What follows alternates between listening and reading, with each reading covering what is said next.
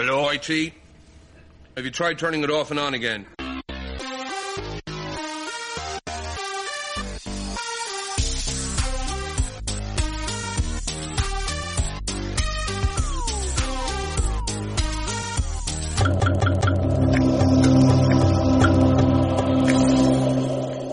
سه دو یک اکشن سلام ساعت یک بامداد 24 آبان ماه 1393 15 نوامبر 2014 من پیام صادری هستم. و من آرش هستم. آرش میدنی. و شما دارین به 16 همین قسمت از پادکست بینام گوش می‌کنید. پادکست بینام گپیست دوستانه بین من و پیام در مورد تکنولوژی و استارتاپ ها خب امروز با تاخیر شروع کردیم. امروز که نه یعنی این شماره. با تاخیر شروع کردیم. تقریبا میشه گفت 48 ساعت بیشتر توی بحث ضبط پادکستمون تاخیر داشتیم. درست آرش؟ درسته. بعد امروز هم وارد فردا شدیم الان یعنی داخل شنبه ایم دیگه جمعه هم نیست. بعد هشتگ خیابانی؟ هشتگ خیابانی. خب میریم که بخش اخبار رو داشته باشیم.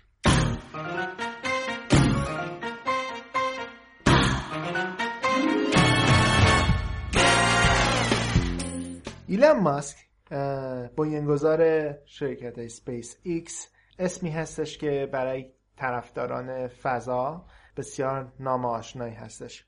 ایلان بعد از ساختن راکت هایی که قابلیت استفاده دوباره دارن و همینطور تولید فضاپیماهایی که برای این به ناسا کمک می‌کنن تا به ایستگاه فضایی محمول هم بکنه این بار به دنبال این هستش که ماهواره های خیلی کوچکی رو که تقریبا نصف کوچکترین ماهواره موجود در دنیا هستش رو تولید بکنه و تعداد بسیار زیادی اونها یعنی تقریبا حدود 700 ماهواره رو به فضا بفرسته که از طریق اون بتونه اینترنت آزاد با هزینه بسیار کم رو در مناطقی که دسترسی به اینترنت آزاد ندارن رو اه، فراهم بکنه. این 700 ماهواره تقریبا ده برابر بزرگترین گروه ماهواره هایی هست که شاید توسط شرکت اریکلوم کامیکیشن الان تو فضا هستش. و هر ماهواره حدودا 115 کیلو وزن داره که همینطور گفتم نصف کوچکترین ماهواره موجود در اه، ماهواره ارتباطی موجود در فضا هستش این وزن. خب این قسمت از خبر که گفتم در وال استریت جورنال نوشته شده بود در مورد وزن و تعداد ماهواره ها که ایلان ماسک بنیانگذار شرکت اسپیس ایکس توییت می‌کنه و میگه که چند نکته اشتباه وجود داره و نباید بر اساس شایعات این مقاله نوشته می‌شد. ولی توییت دیگری هم داشته ایلان ماسک تایید می‌کنه که در عرض دو سال سه ماه آینده ماهواره های کوچک برای اینترنت آزاد و کم هزینه به فضا فرستاده بشن. خیلی خوبه. حالا این مناطقی که در اینترنت آزاد توش ارائه می‌کنه فکر کنم منظور همون صحراها هستن یعنی جایی که دسترسی ندارن به اینترنت و محدودن. و حالا جایی که به اینترنت محدود دسترسی دارن دیگه. بگم کجا آره. دسترسی دارن دیگه لازم نیست بگم کجا دسترسی دارن. بعدش حالا این اینترنت حالا از از آزادی رو بذاریم کنار. هزینهش احتمالا باید بتونه با هزینه 3G اه، باید کمتر از اون باشه تا بتونه رقابت بکنه. حالا ببینیم دو سه ماه آینده چه اتفاقی میفته با چه هزینه ماهواره ها چیز میشن میرن و فعال سازی میشن چه فعلی استفاده کردن فعال سازی میشه. با سپاس از خودم. بریم خبر بعدی با پیام.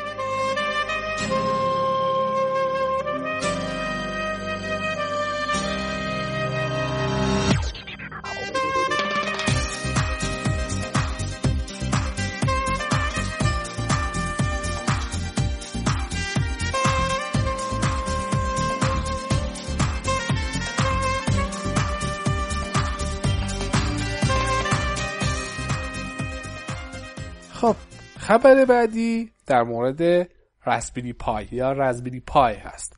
رزبیری پای ها میشه بهشون گفت مینی کامپیوتر ها یه سری بورد های خیلی کوچیک در ابعاد کردیت کارت یا همون کارت بانکی ما که شما می‌تونید با اون یک دونه کامپیوتر رو یعنی شبیه سازی کنید و راه بندازید. قابلیتی که این بورد ها دارن برای افرادی که توی کارهای مهندسی هستن مثل مهندسی برق الکترونیک یا مهندسی مکانیک می‌تونه یک جور از این استفاده کنن. برای ساختن ربات ها یا هر چیزی که نیاز به برد داره و با توجه به اینکه اینها یک کامپیوتر کامل هستن خیلی قابلیت های بیشتری از مثلا میکروکنترل های ساده مثل حالا فکر کنم 80 80 بود اشتباه نکنم که الان توی بازار وجود هست. ازشون استفاده می‌کنن خیلی قابلیت های بیشتری رو بهشون میده. اما خبر مربوط به خود Raspberry Pi هست در مورد مدل A Plus ش Raspberry Pi یک مدل رو ارائه کرده به نام A Plus در واقع شرکت foundation ی که Raspberry Pi رو ارائه می‌کنه دو مدل اصلی داره A و B. مدل B یه B Plus داشت حالا مدل A هم یک A Plus داره. قابلیت هایی که داره تقریبا میشه گفت تقریبا همون مدل A هست. فقط یه سری option ها کم و زیاد شده. مثلا توی این مدل دیگه شما فقط یک پورت USB دارین. کارت LAN حذف شده. CPU همون CPU هست ولی یه سری حالا قابلیت ها به برد اضافه شده. مهمترین چیزی که هست قیمت این برد هست. قیمت این برد در حال حاضر 20 دلار هست و شما می‌تونید فروشگاه خود Raspberry Pi اون رو تهیه کنید. به طبع ما ایرانی ها هیچ وقت نمی‌تونیم این کارو بکنیم و باید دست به دامن سایت های ایرانی بشیم یا شرکت های ایرانی بشیم که این برد ها رو وارد می‌کنن و میفروشن. در کل می‌تونم بگم خوبه. این های رفته رفته دارن کوچیک میشن. اندازه این نسخه ای پلاسی که ارائه شده 55 در 65 میلی متره یعنی کوچیکتر از حتی کردیت کارت که ما استفاده می‌کنیم. حتی زخامتش هم کمتر هستش به هم نسبت به مثلا Raspberry Pi B Plus ی که با هم دیگه مقایسه میشن. درسته.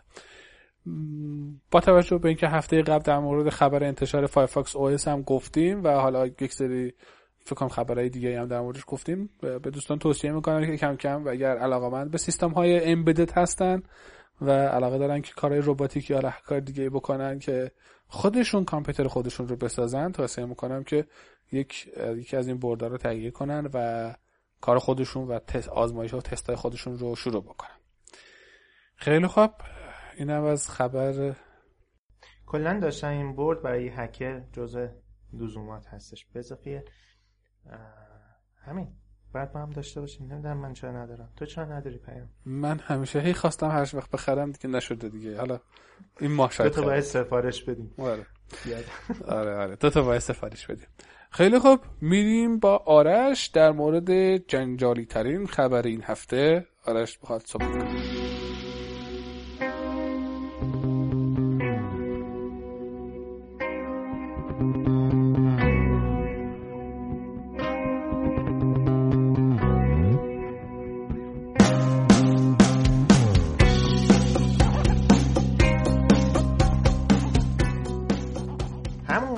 انرژی ما کمه نسبت به تو این پادکست. به نظر می‌رسه نصف شبی داریم این پادکست رو ضبط می‌کنیم. همون مد انرژی مایکروسافت زیاد بوده. وقتی می‌خواسته این خبر رو روز چهارشنبه اعلام بکنه که کل stack دات نتش رو open source و به صورت cross platform در پلتفرم های مک و لینوکس می‌خواد منتشر بکنه. که این شامل ASP.NET, .NET Compiler, .NET Core Runtime framework ها و library هایی هستش که کل stack دات نت رو در بر می‌گیرن. همینطور مایکروسافت در گیت هاب هم اکانت خودش رو باز کرده و کم کم داره سعی می‌کنه تمام ها رو به سوی خودش بکشه. این یک طرف ماجرا از از طرف دیگه Visual Studio 2013 Community Edition به صورت فری با تمام امکاناتی که ویژوال استادیو 2013 من دقیقا نمی‌دونم ورژن التیمیت بود پیام. نمی‌دونم. فکر کنم آره فکر کنم آره خب اون رو داره و فری هم هستش. از این به بعد می‌تونیم ازش استفاده بکنیم. از طرفی Xamarin شرکتی هستش که با مایکروسافت شراکت می‌کنه. برای اینکه محیطی کامل ایجاد بکنه برای نوشتن برنامه های موبایل به صورت cross platform. یعنی به نظر می‌رسه در ویژوال استودیو 2015 افراد بتونن خیلی راحت برای پلتفرم های iOS و همینطور اندروید چیکار بکنن؟ از طریق پلتفرم دات نت استفاده بکنن و یک کد بنویسن و در دو جا منتشر بکنن. بعد این خبر خوبی هستش برای برنامه نویسان سی شارپ و خبر بدی هستش برای جاوا به نظرم. پیام تو چی فکر می‌کنی در این مورد؟ به نظر من حالا نمی‌تونم بگم خبر خوبی هست یا بدی هست. من توی شبکه های اجتماعی داشتم میگشتم. تشویق هایی بود مثلا مثل اینکه می‌گفتن ایول مایکروسافت هم اومد سمت open source یا مثلا بالاخره دیدین اینا هم بالاخره کم آوردن و اومدن سمت open source تا بتونن نرم افزار خودشون رو develop کنن و اینجور چیزها ولی خب reaction های منفی هم بوده. مثلا من توییت ها یا مثلا مطالبی دیدم که مثلا گفتن که حالا این سیستم خیلی سیستم داغونیه. و حالا من نمی‌خوام بگم هست یا نیست کاری ندارم با این ولی دارم در مورد reaction ها صحبت می‌کنم. سیستم داغونیه حالا آوردن که ما درستش کنیم. یا مثلا گفتن که امیدوارم شاهد گسترشش روی لینوکس زیاد نباشیم تا مشکلی برای ما پیش نیاد. یا مثلا توییت دیگه بود خوندم گفته بود که دوستان آماتور آماده باشن که کلی جا هست برای آزمایش و تست دادن کلی کد مشکل دار. بگم حالا نمی همیشه نباید انتظار داشته باشیم که این با reaction مثبتی مواجه بشه. چون بالاخره هرچی بوده ما open source ی ها یا افرادی که توی بحث soft و نرم افزار آزاد داشتیم فعالیت نرم افزار آزاد داشتیم فعالیت می‌کردیم همیشه یکی از افرادی که مقابل اون بود یا شرکت هایی که مقابل اون مایکروسافت بود و سعی می‌کردیم اون رو بکوبیم. مایکروسافت حالا با این کارش داخل این موضوع شده. نمی‌دونم آینده این پروژه به کجا می‌رسه. با توجه به اینکه روی گیت هاب اومده. و البته فعلا فکر کنم آره صفحش اومده فعلا کداش که منتشر نشده. نه هنوز که نه ولی داره کم کم اتفاق میفته. کم کم داره اتفاق میفته. امیدوارم که خوب باشه ولی من فکر می‌کنم تو این وسط بالاخره ما قربانیانی خواهیم داشت. به قول تو ممکنه جاوا کلا از بین بره. حالا نمی‌دونم از بین بره ولی تو قسمت نرم افزار اینترپرایز واقعا اگر اتفاق بیفته که داره میفته بعد به نظر می‌رسه که جاوا یه رقیب بسیار قدر پیدا کرده تو قسمت که من هیچ وقت یادم نمیره پنج یا شیش سال پیش بود یکی از دوستان ما داشت در مورد در برای یه دونه پروژه کار می‌کرد. پروژه کلا برای دات نت بود. بعد سر یه قضیه برگشت گفت که من می‌دونم این DLL با دات نت کار می‌کرد خودشم. این DLL مشکل داره. یعنی request ی که میفرستم و جواب می‌گیرم ازش. فقط کافیه که source این DLL دست من باشه تا من بتونم اینو edit کنم. تا من بتونم این مشکل رو برطرف کنم و دیگه از سیستم دیگه استفاده نکنم. چند تا از این نوع مشکل ها باعث شد که این دوستمون که خیلی از طرف خیلی هم طرفدار این سیستم بود و طرفدار دات نت بود دات نت رو کلا کنار بگذاره و بره سراغ راه های open source ش مطمئنم اگر این قضیه اون زمان اتفاق افتاده بود دیگه اون شخص همون داشت دات نت کار می‌کرد ادامه می‌داد. یعنی یک گستر یک نفر از طرف دات نتی ها نمیومد طرف source ی ها ولی الان فکر کنم این اتفاق کم کم دیگه شاهدش باشیم که نیفته حداقل. یعنی حداقل مثلا اون یه نفرها دارن زیاد میشن میشه گفت. نمی‌دونم بگیم تهدید فرصت. اصولا الان نمیشه نظر داد. شاید مثلا یه سه چهار ماه بعد بشه نظر داد.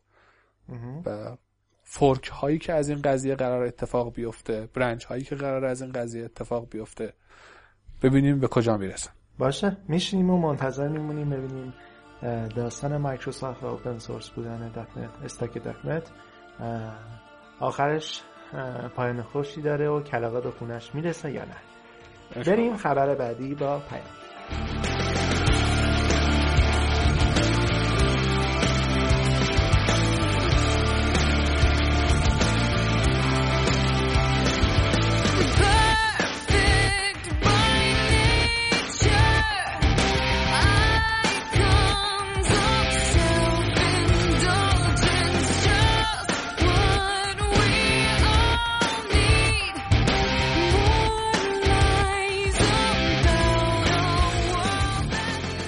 خبر بعدی در مورد تریسکوئل هست. تریسکوئل یک توزیع گنو لینوکسی هست بر مبتنی بر دبیان و اوبونتو که از هسته 100 درصد آزاد لینوکس لیبره استفاده می‌کنه. حالا 100 هسته 100 درصد آزاد منظورمون چیه؟ یک بنیاد نرم افزارهای آزاد البته بنیاد نرم افزارهای آزاد آمریکایی لاتین. یک هسته را داره توسعه میده و نگهداری می‌کنه به نام هسته لیبره. که سعی می‌کنه. هیچ نرم افزار غیر آزادی یا حداقل تقریبا میشه گفت مثلا open source چیزی که با اون پایه های نرم افزار آزاد مشکل داشته باشه اجازه نمیده که وارد این هسته بشه. و این هسته از هسته لینوکس مشتق شده فکر کنم اگر اشتباه نکنم. و تریسکوئل از این استفاده می‌کنه. حالا چرا انتشار تریسکوئل برای ما یا حداقل می‌تونم بگم برای من مهم بود؟ افرادی که می‌خوان حتما و صد درصد از نرم افزاری استفاده کنند که بنیاد نرم افزار آزاد نرم افزارهای اون رو تایید کرده باشه.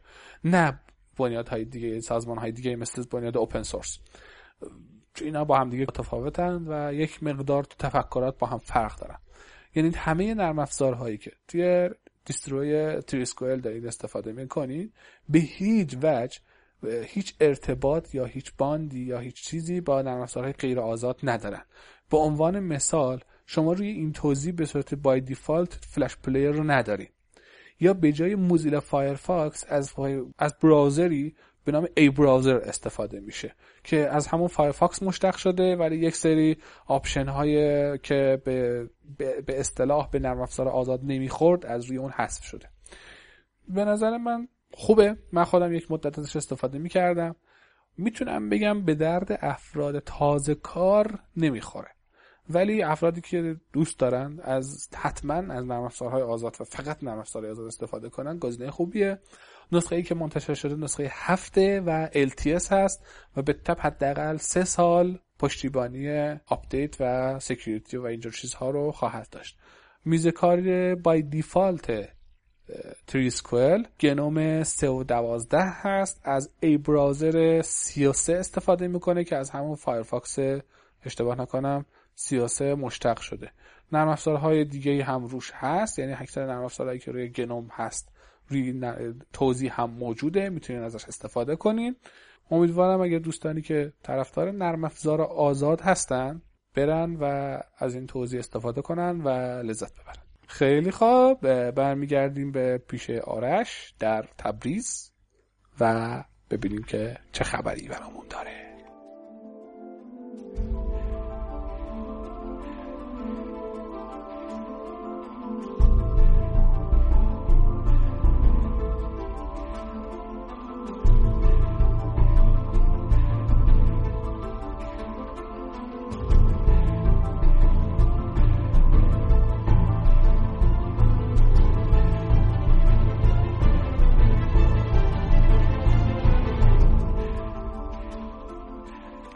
البته خبر توی تبریز نیست که من الان اینجام. خبر توی برزیله و برزیل داره سعی می‌کنه شبکه فیبر نوری خودش رو بدون دخالت آمریکا بسازه و از طریق پرتغال این کار رو انجام بده. کل هدفی که دنبال می‌کنه برای این کار یعنی حضور 3500 مایل فیبر نوری تا پرتغال برای این هستش که از NSA یا سازمان امنیت ملی آمریکا در امان بمونه. شاید به نظرتون خیلی کارشون یکم زیاده روی باشه ولی حتی از 185 میلیون دلاری که قرار هست صرف این پروژه بشه هیچ هیچ یک سنتی هم قرار نیست به هیچ شرکت آمریکایی داده بشه. با بیم اینکه احتمالا با سازمان NSA رابطه داشته باشن اون شرکت های آمریکایی. خب حالا اگر این رو شما زیاد روی می‌دونین کارهایی که دولت آمریکا انجام میده برای جلوگیری از جاسوسی رو هم شاید بخواین جاسوسی آمریکا رو هم شاید بخواین بدونین. مثلا الان در میتینگ هایی که در قسمت های امنیتی آلمان انجام میشه در پشت صحنه موسیقی کلاسیک پخش میشه تا از شنود جلوگیری بشه. بعد الان در بخشی از دولت آلمان دارن از دستگاه های تایپ یا typewriter ها استفاده می‌کنن به جای کامپیوتر که غیر قابل منظورت همون دستگاه تایپ قدیمی که تخ تخ تخ تخ تخ تخ تخ تخ تخ آره تخ تخ تخ تخ آره همونو هستش استفاده می‌کنه تا از نفوذ الکترونیک به داخل اونها جلوگیری بشه خب این در واقع فقط این حرکت برزیلی ها حدود 35 میلیارد دلار می‌تونه در عرض دو سال آینده به آمریکایی ها ضرر مالی برسونه. و از طرفی هم دولت برزیل جدیدن یک قانون رو وضع کرده و طی اون تمام تکنولوژی های مایکروسافت در بخش های دولتی باید حذف بشن و استفاده از اونها غیر قانونی هستش که همین مورد در چین هم اتفاق افتاده امسال. به نظرم چیز جالبی اومد که بگیم. نظر تو چیه؟ نظر من حالا من اینجوری بگم. اینی که خط رو از آمریکا قطع کنیم از پرتغال بکشیم از هر جای دیگه بکشیم فرق نمی‌کنه. این خط بالاخره یه سرش هم میره می‌رسه به اونجا. اطلاعاتی که ب... اینجوری بگم حالا من برزیل. اطلاعاتی که من برزیل دارم رد و بدل می‌کنم با کل دنیا بالاخره فقط و فقط داخل برزیل مثلا با کشور دیگه ای نیست. ممکنه اون کشور از این سیستم استفاده نکنه و این اطلاعات رد بدل بشه.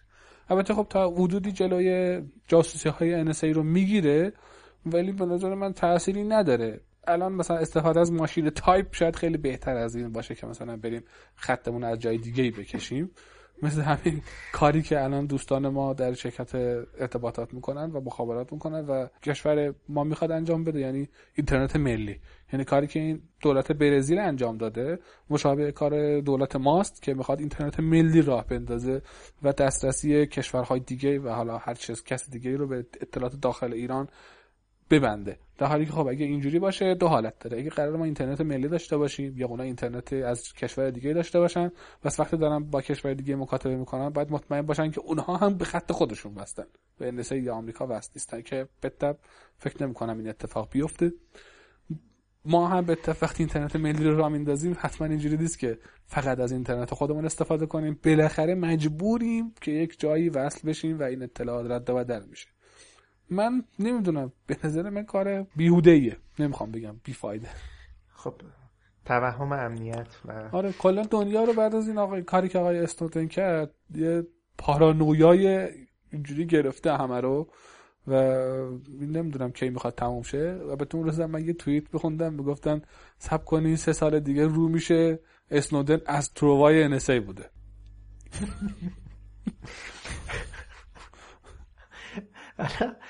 این یه طرف من داشتم به یه سخنرانی گوش می‌کردم دیروز و اونجا چیز جالب می‌گفت. می‌گفت که دنیا رو ترس از بمب اتم گرفته و مخصوصا در زمان جنگ سرد ترس از بمب اتم باعث شد که خیلی بمبای اتم تولید بشن. در حالی که هیچ بمب اتمی قرار نبود. منفجر بشه با توجه به اسنادی که آمریکایی‌ها منتشر کردن بعد از این همه سال. در واقع یه توهمی از بمب اتم وجود داشت و به اضافه اینکه یه توهم بزرگتر از اون هم این بود که اگه بمب اتم منفجر بشه دنیا تموم میشه. یعنی انگار فرض کن کره زمین دیگه وجود نخواهد داشت.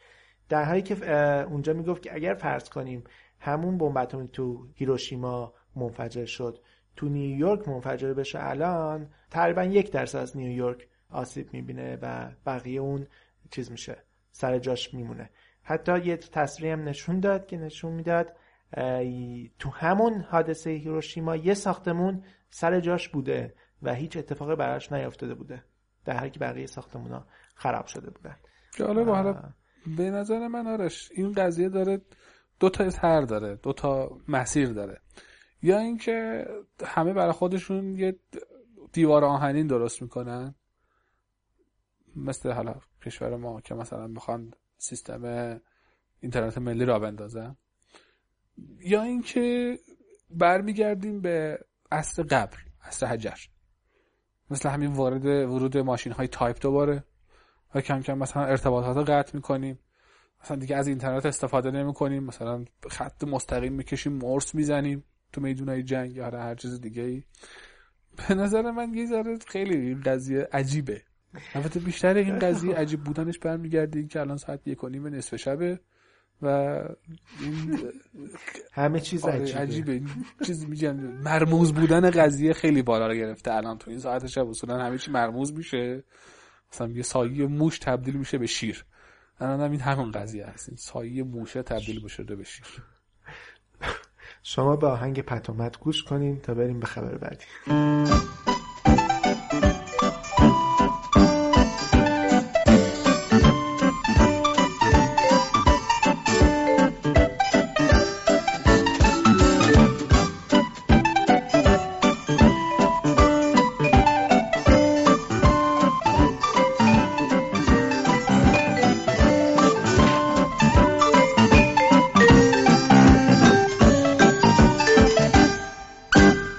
خبر بعدی در مورد یکی از دیوایس های خیلی محبوبی هست که هممون استفاده می‌کنیم.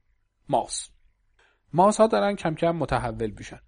البته این توهمیه که من دارم و مربوط میشه به ساعت یک و نصف شب که داریم رادیو ضبط می‌کنیم. هست شب. یک شب دم کرده و خاک. رنگ رخ باخته است. هست شب. آری شب. آری شب. آری شب. شب. ولی خب خبری که من خوندم و محبوب ترین استارتاپی که توی کیک استارتر این هفته مطرح شده یک دیوایس هست به اسم Swift Point GT یکم اسمش طولانیه ولی در واقع همه این اسم طولانی یک نوع موسه. ماوسی که یک سری قابلیت های اضافی داره. الان ماوسایی که ما داریم استفاده می‌کنیم در چهار جهت تقریبا بشه گفت حرکت می‌کنن بالا پایین چپ راست. و یک scroll دارن که شما با اون می‌تونید صفحات وب scroll کنید بالا یا پایین. اما این ماوسی که جدیداً داره ارائه میشه هم از لحاظ ergonomic بسیار بسیار عالی هست. حتی اون چیزی که من روی ویدیوها دیدم خیلی عالی هستن. حتما لینکش قرار میدیم توی پادکست و شما هم برین و ویدیوهاش رو ببینید. به نظر من خیلی عالیه. علاوه بر اینکه شما می‌تونید با این ماوس در چهار جهت حرکت کنید با یک حرکت ماوس یعنی کج کردن ماوس می‌تونید که حالت scroll horizontal رو هم داشته باشید. scroll horizontal یعنی چپ راست scroll کردن اصالتا ببخشید. و این scroll رو داشته باشین من احساس می‌کنم کار کردن با این ماوس دقیقا کار کردن. انگار داره شما دارین با یه finger touch کار می‌کنید. یعنی مانیتورتون فینگر تاچ هست و دارین باهاش کار می‌کنید شرکتی که این استارتاپ رو در کیک استارتر قرار داده درخواست 25 هزار دلار برای شروع این کار کرده و می‌تونم بگم در طی هفت روز مبلغ 75 هزار دلار جمع شده. و یک و همین رقم اینو تبدیل کرده به یکی از مخلوب ترین استارتاپ ها برای این هفته کیک استارتر و یکی از خیلی گزینه های مهمی که این ماوس داره با توجه به اینکه حتما باید شما ابزار و پلتفرم نرم افزار اون رو نصب کنید این ابزار توی ویندوز 7 8 10 اندروید iOS و مک کار می‌کنه. من نتونستم چیزی پیدا کنم که در مورد لینوکس هم کار می‌کنه یا توزیع های لینوکسی هم کار می‌کنه یا نه ولی به حتما وقتی داره روی اندروید کار می‌کنه حتما نسخه لینوکسی اون رو هم میشه خودمون بسازیم یا حتما می‌سازن و خود شرکت هم ارائه خواهد کرد. ماوس با USB کار می‌کنه و همونجا هم شارژ میشه سیم نداره یه جورایی wireless ه هم می‌تونه فکر کنم با وای فای وصل بشه و هم با بلوتوثی که dongle خودش داره. قیمتی هم که فعلا براش در نظر گرفتن در سه قیمت ارائه میشه. قیمت های 87 دلار 93 دلار و 173 دلار. تفاوتشون چه؟ تفاوت قیمت ها البته به خود device بر نمیگرده به نحوه خریدش برمیگرده اگر شما الان این دیوایس رو خریداری کنید یا یه جوری پیش خریدش کنید 87 دلار می‌تونید بخرین. بعدا اگه بخواید بخرید 93 دلاره و اگر بخواید جفتی بخرین یعنی دوتا رو با هم بخرید دوتا توی یه پک به اصطلاح بخرین 187 دلار. 178 دلار ببخشید. و خوبه. من منتظرم که این به نظر من دیگه استارتاپیه که خیلی فراگیر میشه و اگر این شرکت تولید اون رو انحصاری نکنه و یا شرکت های دیگه بتونن که نسخه های دیگه مدل های مشابه دیگه از این تولید کنن به نظر من نسل جدیدی از ماوس ها هستن. احتمالا اینو patent کردن احتمالا این دوستان. ولی خب ببینیم چه اتفاقی میفته امیدوارم اتفاقای خوبی بیفته. OK به نظرم پیام چیزه. کل هم ما چند وقتی هستش که در مورد دستگاه input از لحاظ ماوس یکم می‌تونیم بگیم که دانشمندا چیزه. حرکتی نزدن. دانشمندا چه آره همه بچه های جانی دارن میگن ژاپنیا دارن چیکار چه غلطی می‌کنن. الان من بودم دانشمندا چه غلطی دارن می‌کنن که ماوسی حرکتی زده نشده در موردش. حالا این قسمتش شوخی بود. ولی خب واقعا یکم در این مورد انقلاب خاصی اتفاق نیفتاده این مدت. ولی فکر می‌کنم آرش این یه انقلابه. یعنی خیلی چیز خیلی خیلی باحالی درست کردن و feedback های خوبی هم تا حالا گرفتن علاوه بر کیک جای دیگه هم feedback های خوبی گرفتن. و امیدوارم که زودتر فراگیر بشه همه جا. منم امیدوارم.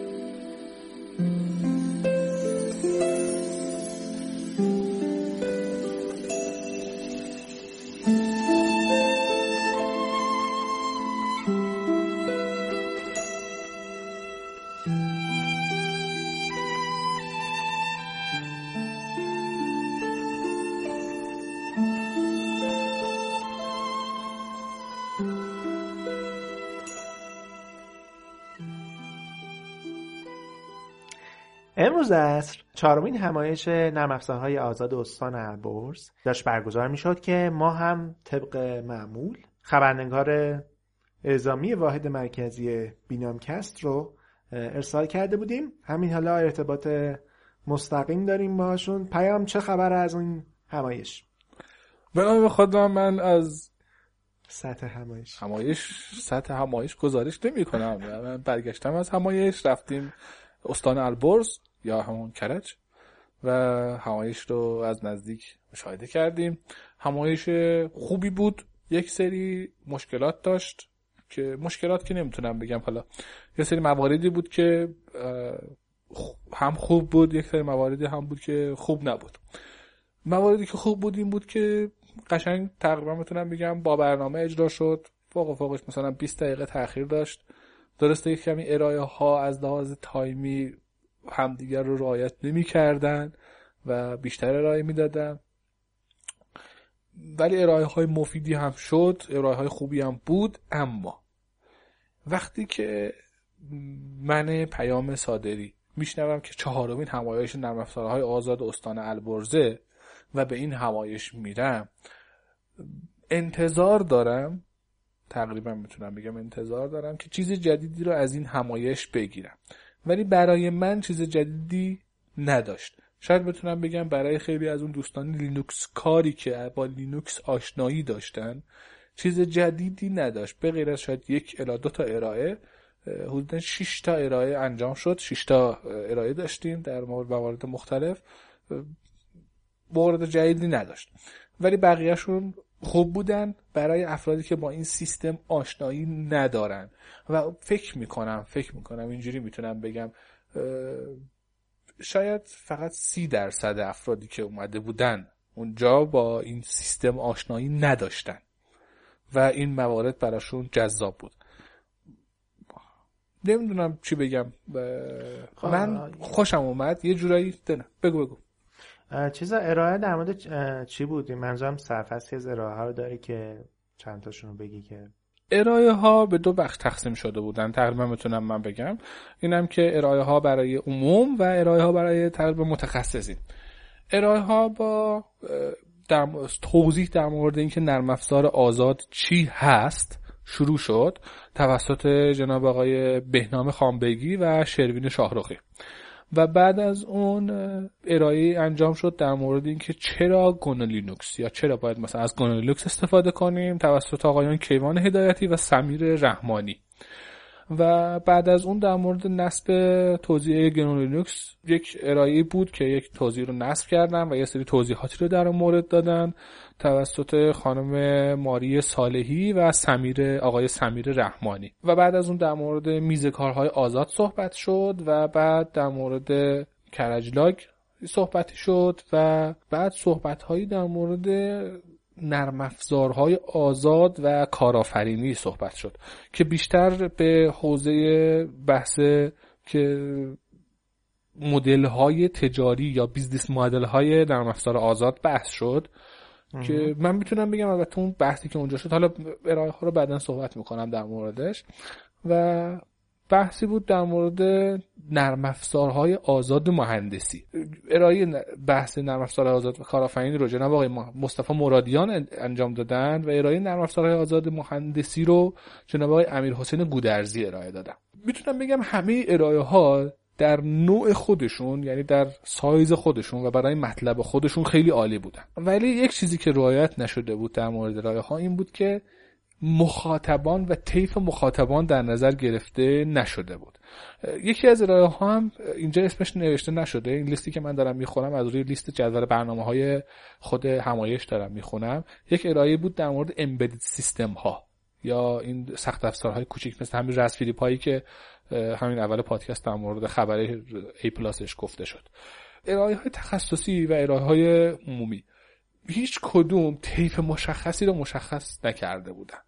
یعنی وقتی مثلا داشتیم در مورد نرم افزار آزاد میشنیدیم یه سری اطلاعاتی داده می‌شد خوب بود ولی برای طیف افرادی بود که هیچ اطلاعی از نرم افزار آزاد ندارن. و من احساس می‌کنم که یک مقداری هم توی دادن اطلاعات توی اینجور همایش ها یعنی عادت کردیم توی همایش هایی که همه ما فقط لینوکسی هستیم که مایکروسافت رو میکوبیم و تمام تکنولوژی های اون رو زیر سوال می‌بریم و مقایسه می‌کنیم. و یک سری اطلاعاتی میدیم که حالا به نظر خودم شاید مثلا یک مدینه فاضله برای افرادی درست می‌کنیم که بخوام بیان توی از نرم افزارهای آزاد استفاده کنن که این به نظر من درست نیست. یعنی چند تا از ارائه ها اینجوری بود. ارائه های مخصوصا عمومی یعنی نرم افزار آزاد و چرا گنو لینوکس یه جورایی بود که نمیگم خوب نیست نرم افزار آزاد نرم افزار آزاد خیلی خوبه. آرش ما داریم از ازش استفاده می‌کنیم. من خودم یکی از افرادی هستم که همیشه از نرم افزارهای open source یا آزاد استفاده کردم لینوکس استفاده کردم.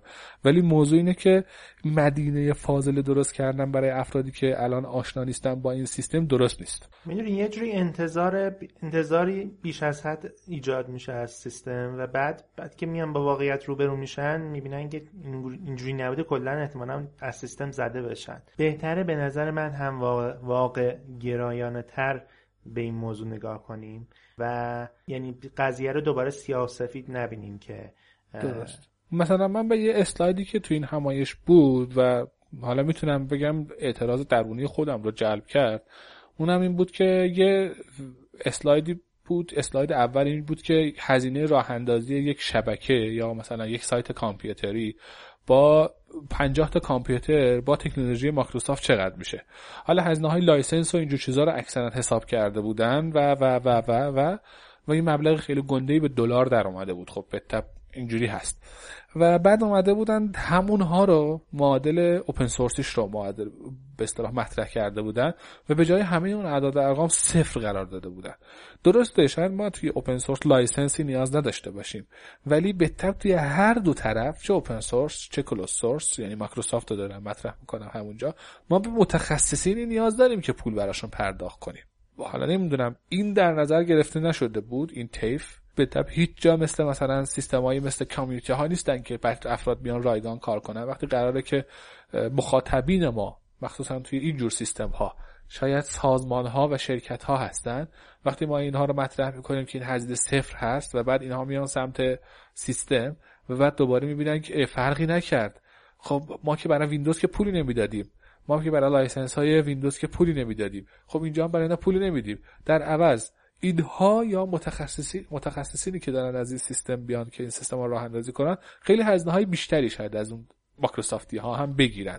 به تبع اینکه کار تخصصی تر و کاری که بازار کارش خیلی فعلا کمتر هست دارن انجام میدن. نمی‌دونم این تفکر الان تو من اشتباه درسته غلطه. آرش نظر تو چیه در این مورد؟ آره منم فکر می‌کنم احتمال وجود داره که مثلا یک کارشناس سیستم های و فرض کنید شبکه لینوکس خیلی مقدار بیشتری نسبت به یک کارشناس مشابه ویندوز بگیره چون احتمالا راه اندازی رون یکم سختتر هستش نسبت به ویندوز حس می‌کنم. بعد نه من منظورم بحث سختی اصلا از لحاظ سختی کار خب مثلا آسون بودن یا سخت بودن کار بحثم نیست. بحثم اینه که خب بهتر حداقل خودمون تو جامعه اینو می‌دونیم که اونهایی که لینوکس کار می‌کنن هزینه بیشتری می‌گیرن. در مورد قبال خدماتی که دارن میدن. یعنی من من که اینجوری هم یعنی من وقتی من وقتی خودم با یه دونه ویندوز کار مقایسه می‌کنم قرار باشه من یه دونه آپاچی سرور یا وب سرور رو راه اندازی کنم و کلا تحویل مشتری بدم که باش مثلا یه وبسایت بالا بیاره خیلی مبلغ بالاتری می‌گیرم از اون شخصی که قراره توی ویندوز این کارو بکنه مثلا با IIS یا مثلا مایکروسافت آفیس فکر کنم MS یا همچین چیزی. قرار با اون راه بندازه. خب من مبلغ خیلی بیشتری درخواست می‌کنم. حداقل تو این مدت این رو دیدم و اینجوری شده و افراد و دوستانی هم که نزدیک دارم همینجوری هم همشون یه جوری اینجوری میشه نگاه کرد. می‌خوام میگم دید مشتری ارزش کار از دید مشتری هم باعث میشه که پول بیشتری شاید پرداخت بشه نسبت بهش. اگه یه کاری رو یکی بلد نباشه ارزشش بیشتره. نسبت به کاری که خودش بلد تقریبا یه جورایی مثلا بتونه فکر کنه که خودش یکم کار بکنه بتونه درستش بکنه. تو این زمینه گفتم من فقط احساس هم همینه. اگه قرار صحبت های ما حرف های ما و کاربر هدف ما افراد عادی باشن شاید این یک کار خیلی عالیه و بتونه اون افراد رو جذب کنه که بیان و از نرم افزار آزاد استفاده کنن. ولی اگه قرار صحبت ما هدف ما و جامعه هدفی که می‌خوایم باش صحبت بکنیم یک سازمان باشه که من احساس کردم توی کرجلاک تقریبا یا توی این همایش سالهای آزاد توی استان البرز یه همچین چیزی بود. یعنی بالاخره اونجا هم افرادی از سازمان های دولتی بودن اومده بودن. یا اگر هدفمون این هست که این افراد رو جذب کنیم اینجا جواب معکوس می‌گیریم. چون اطلاعات درست بهشون ندادیم. ما گفتیم همه چیز فری هست و بعد وقتی وارد قضیه شدیم خیلی مبالغ بالاتری به هزینه برمیداریم براشون. خیلی خب این بحث رو اینجا ببندیم و اما من یه دکتر کوچولو بگم ببخشید دارش ببخشید. من یه تشکر می‌کنم از بچه های کرجلاک که این همایش رو برگزار کردن و هر تقریبا میشه گفت هر ساله دارن این کار رو انجام میدن. همایش خیلی خوبی بود. با اینکه مدت کم بود ولی مطالب مفیدی ارائه شد.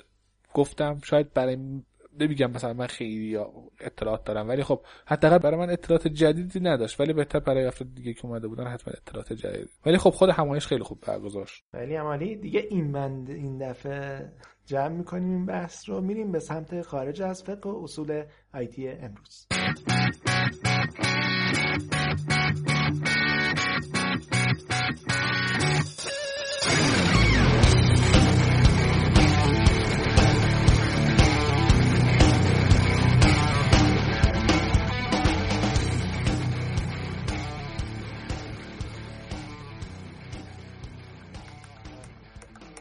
ساعت دوی نصف شب هست و آرش در حال هم زدن کاپوچینو هست. و قراره که اونو بخوره و ما قسمت خارج از فقه و اصول آیتی رو در خدمتتون باشیم. اما در مورد خارج از فقه و اصول آیتی این هفته من و آرش می‌خوایم در مورد ارائه مطلب صحبت کنیم. ارائه مطلب البته ارائه مطلب توی همایش کنفرانس یا هر جای دیگه که شما می‌خواین مطلب ارائه کنید. آرش کاپوچینو تو خوردی؟ آره یه قلوب خوردم. اومدم خب من آرش می‌خوام برگردم به یک سال پیش. یک سال پیش تقریبا همین روزا بود که ما می‌خواستیم استارتاپ ویکند تبریز رو برگزار کنیم. تقریبا داریم به سالگردش نزدیک بشیم من یادمه که اون موقع ما یک سری پری ایونت ها برگزار می‌کردیم. یعنی می‌رفتیم به دانشگاه ها و اونجاها صحبت می‌کردیم. در مورد ایونت خودمون و ایونت خودمون رو تبلیغ می‌کردیم. قرار بود در یکی از این دانشگاه ها صحبت بشه. با توجه به اینکه آرش در این زمینه تجربه داشت و قبلا خب چند تا همایش شرکت کرده بود صحبت کرده بود ارائه داشت اکثرا آرش می‌رفت. تو یکی از اینها یه کاری برای آرش پیش اومد و آرش مجبور شد بره تهران. و به صورت خیلی ناگهانی فکر کنم در عرض کمتر از دوازده ساعت یعنی یعنی من کمتر از دوازده ساعت فرصت داشتم که ارائه آماده بکنم و برم و ایونت خودمون رو توی یک همایش معرفی کنم. مسئله این بود که من هیچ وقت تا حالا روی سن نرفته بودم. اولین بارم بود. ویدیوش نمی‌دونم هست یا نه. دوستمون قادر صادقی ویدیوش رو گرفته بود. و من تا حالا نتونستم اون ویدیو رو ببینم. امیدوارم باشه و یه جایی حالا بتونم از دوستان بگیرم و آپلود کنم ببینیم اون ویدیو من هنوز عکسای صدا ویکن رو نگرفتم. حالا بریم میشه. اما خب خودم می‌دونم. من وقتی رفتم بالای سن و شروع کردم به صحبت کردن اولین اتفاقی که افتاد صدای خودم که از میکروفون شنیدم بعد قفل کردم. بعد تو همین حالت فریز موندم تا صحبتام تموم بشه. و هیچ حرکتی نکردم. یعنی بچه هایی که اون پشت بودن بعد از اینکه تموم شدن بهم گفتن که انگار توی لباس چوب رختی کرده بودن. ثابت وایستاده بود. تکونم نمی‌خورد. این اولین تجربه من بود که می‌رفتم روی سن. و واقعا می‌تونم بگم ببخشید دارم این حرفا می‌زنم گند زدم. ولی بعد از اون تقریبا می‌تونم بگم دیگه ترسم ریخت. یعنی یه جورایی یه بار که گند زدم گفتم خب دفعه بعد که خواستم برم بالا گفتم خب دفعه قبل که بدتر نمی‌خواد بشه که دیگه. و همینجوری ادامه پیدا کرد و کار به جایی رسید که بعضی جاها خودم داوطلب بشدم که برم و صحبت کنم و برم حرف بزنم. و نمیگم حالا به این کار خیلی علاقه دارم ولی دیگه این ترسه ریخته توی من. یعنی الان مگه مثلا یه همایشی باشه که من هیچ ارائه‌ای هم نداشته باشم بهم بگن که آقا دو دقیقه بیا این بالا صحبت کن بدون هیچ استرسی میرم اون بالا و شاید دو دقیقه که نه تا موقع که میکروفون از دستم نکشن صحبت می‌کنم. فل بداهه. فل بداهه. چی باعث شد که این اتفاق بیفته؟ دقیقا همون حرکت اوله بود یعنی اون پوش اوله بود که اتفاق افتاد که من بتونم برم اون بالا و... خب میکروفون رو از پیام می‌گیرم که منم یکم صحبت بکنم. انصافا آره انگار واقعا این اتفاق افتاده برات پیام میکروفون رو بل نکنی. خودت که بل نمی‌کنی بعد یکی بگیره خب یکی از چیزهایی که پیامم به اشاره, کرد این که برای اینکه یک ارائه خوب داشته باشیم باید تمرین داشته باشیم. یعنی واقعا تمرین عالیه. مثلا یکی از تمرین هایی که می‌تونیم انجام بدیم این هستش که صدای خودمون رو ارائه بدیم صدای خودمون رو ضبط کنیم. مثل من جاهایی که کلمه ا, ا, رو میگیم رو چیکار بکنیم پیدا کنیم و اون قسمت ها رو بهبود ببخشیم. و کم کم بعد از چندین بار تمرین کم تسلط ایجاد میشه. بعد بیایم چیکار می‌کنیم این ارائه رو به چندین نفر از دوستامون انجام بدیم و از اونها بخوایم که بهمون به بگن که موضوع چی هستش آیا ارائه رو درست انجام میدیم یا نه. بعد از اونها هم فیدبک بدیم. درسته. بعد یه موضوعی هم که هست وقتی شروع می‌کنیم به یعنی خودمون آماده می‌کنیم برای ارائه دادن اگر قرار هست که بر فرض مثال مثال دارم میگم. توی یک همایش تخصصی صحبت کنیم. مثال مثلا توی زد کانف قرار صحبت کنیم. خب دیگه اونجا مشخصه. افرادی که دارن میان افرادی هستن که می‌دونن برای چه مبحثی دارن میان تا صحبت بشه و به تبع در مورد اون مبحث اطلاعات دارن. و نیاز نیست که ما حتما مطلبمون رو جوری آماده بکنیم که برای تمام سطوح قابل درک باشه. ولی بر فرض مثال وقتی گفته میشه که مثلا آقا همایشیه که مثلا می‌خوایم که لینوکس رو معرفی کنیم به همه. خب به تبع اینجا شاید افرادی هستن که اصلا اسم لینوکس به گوششون نخورده یا شاید فقط اسمش خورده به گوششون و بخواد بخوام ببینن که اون چیه. یا افرادی هم هستن که دارن از لینوکس استفاده می‌کنن.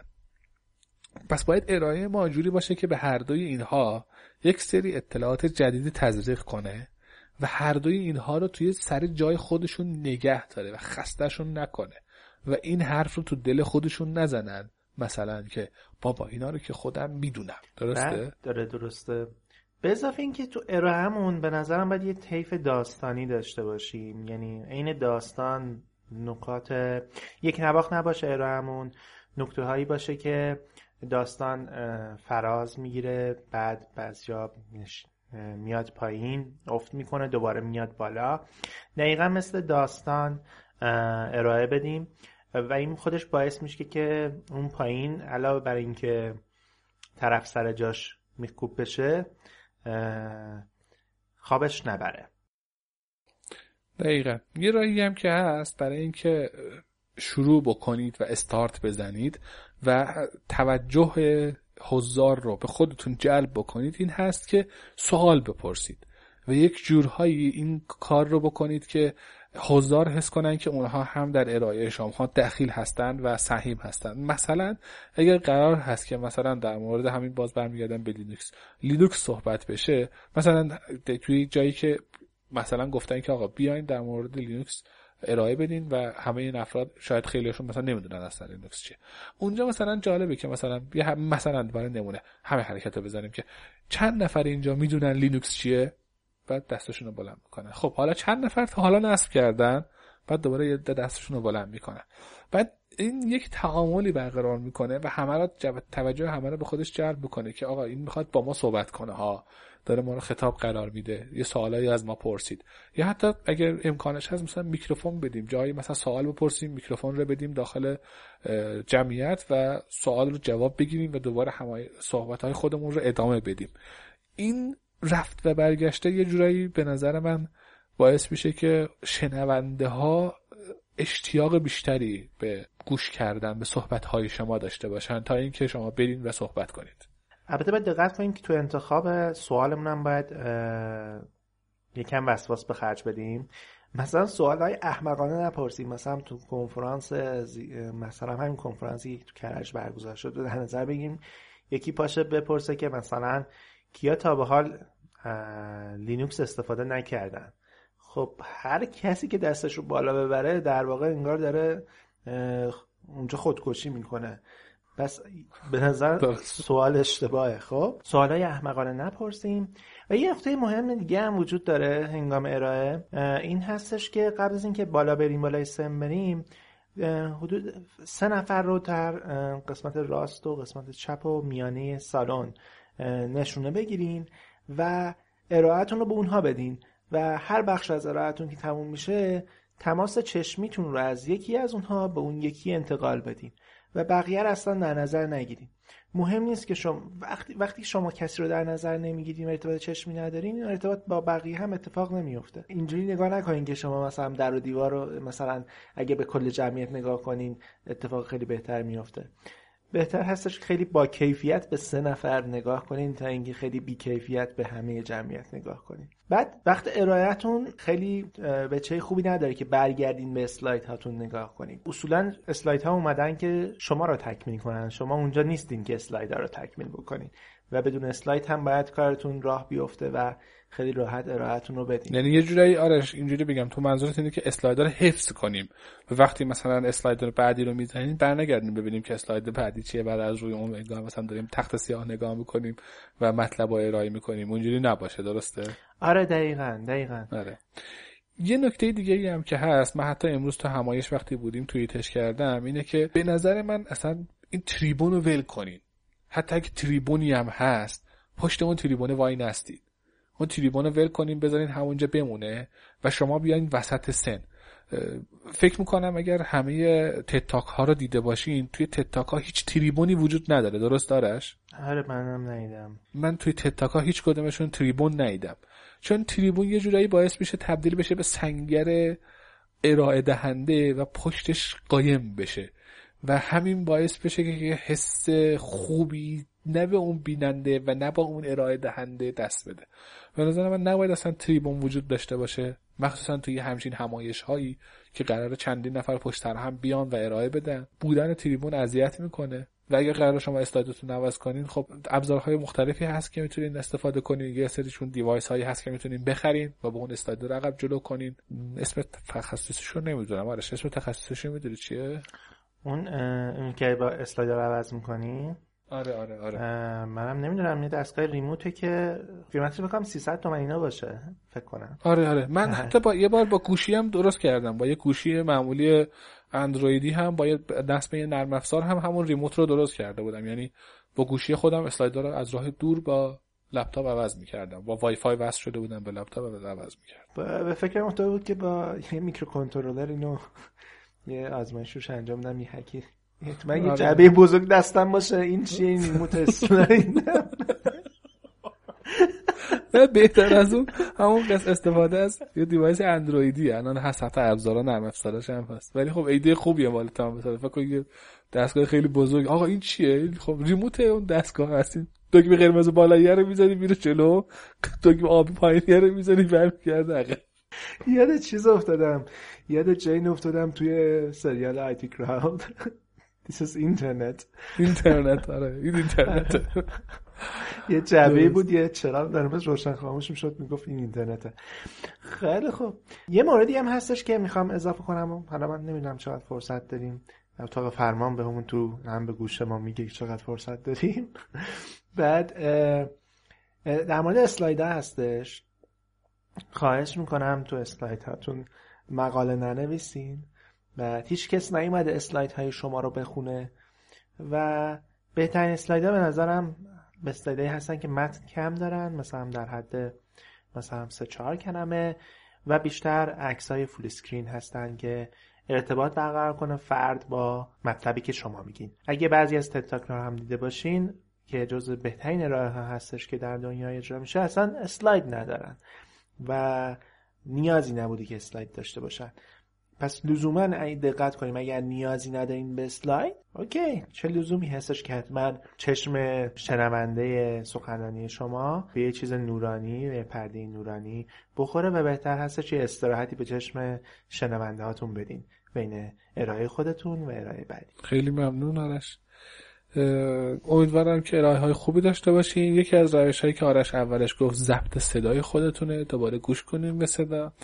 یکی از روش های دیگه هم که هست می‌تونین جلوی آینه تمرین کنید ارائه خودتون رو. که ببینین چه حرکاتی انجام میدین که شاید بعضی از حرکات هستن جالب نباشه. و همین. حالا فیلم بگیرین از خودتون. فیلم بگیرین. به اضافه که تمرین تمرین تمرین تمرین. اگر می‌بینین تد تاکی خوب هستش به خاطر این هستش که حدود یک سال روی اون ارائه تمرین انجام شده. و همینجوری عین پیام دوازده ساعت قبل از ارائه بهش نگفتن که پاشو برو ارائه بده. دقیقا من یادمه وقتی گفتم که ویدیو می‌بینیم وسط ارائه یه ویدیو قرار بود پخش بشه. گفتم یه ویدیو می‌بینیم با هم دیگه از همکاران خواهش می‌کنم ویدیو رو پلی کنن بعد از اتاق فرمان به اصطلاح play می‌کردم فرمان. و و برنگشتم اون ویدیو هم نگاه کنم اونجا قفل کرده بودم و صدای ویدیو فهمیدم که تموم شد. دوباره شروع کردم حرف زدم فکر کنم position رو گرفتی گفتی که فعلا که خراب نشده. همینجوری وایستا تا آخر دقیقا دقیقا داره آره. هیچ وقت اون, اون یادم نمیره. اون ارائه هیچ وقت یادم نمیره فکر کنم. از همین تریبون از قادر صادقی درخواست می‌کنم که اگه اون ارائه دستشون رو برای من ایمیل کنه. و از تمام دوستانی که عکسای استاد ویکند رو در کیفیت عالی ترن خواهش می‌کنم به دست یکی از ارگانیزرهای سال قبلش برسونن این عکس خیلی خوب. خیلی خوب. دوستان عزیز امیدوارم که پادکست خوب بوده باشه یه چیزی که هست لطف کنید و feedback های خودتون رو و نظرات خودتون رو به ما بگید. نظرات شماست که باعث میشه این پادکست بهتر بشه. من و آرش نمی‌خوام بگم زحمت زیادی می‌کشیم. دوست داریم این کار رو. ولی خب وقتی feedback ی وجود نداشته باشه به ما نمی‌تونیم بفهمیم که کارمون خوب بوده یا بد بوده. اگر بده بگید بده. اگر خوبه نگید. ولی خب بگید بدم نیست آدم بدونه که کارش خوبه یا بده. به اضافه اینکه ازتون خواهش یه خواهش کوچولو هم داریم. ما ازتون می‌خوایم اگر به پادکست بینام گوش می‌کنین آدرس پادکست بینام رو یه توییت بکنید یا در فیسبوک پست ما رو شیر بکنید یا اینکه اگر نمی‌خوایم مثل پابلیک این کار رو انجام بدین یه خواهش کوچولو ازتون این هستش که تو پیام خصوصی به یه نفر دیگه پادکست ما رو معرفی کنیم. ممنون میشیم. ممنونیم پیشا پیش که ما رو به دوستان خودتون معرفی می‌کنید و شاد و سرحال و سرزنده باشید. ساعت دو. 17 دقیقه بامداد. هستش و ما داریم ضبط پادکست رو تموم می‌کنیم. هفته خوب و شادی داشته باشیم. شاد باشید و از موسیقی آخر پادکست لذت ببرید.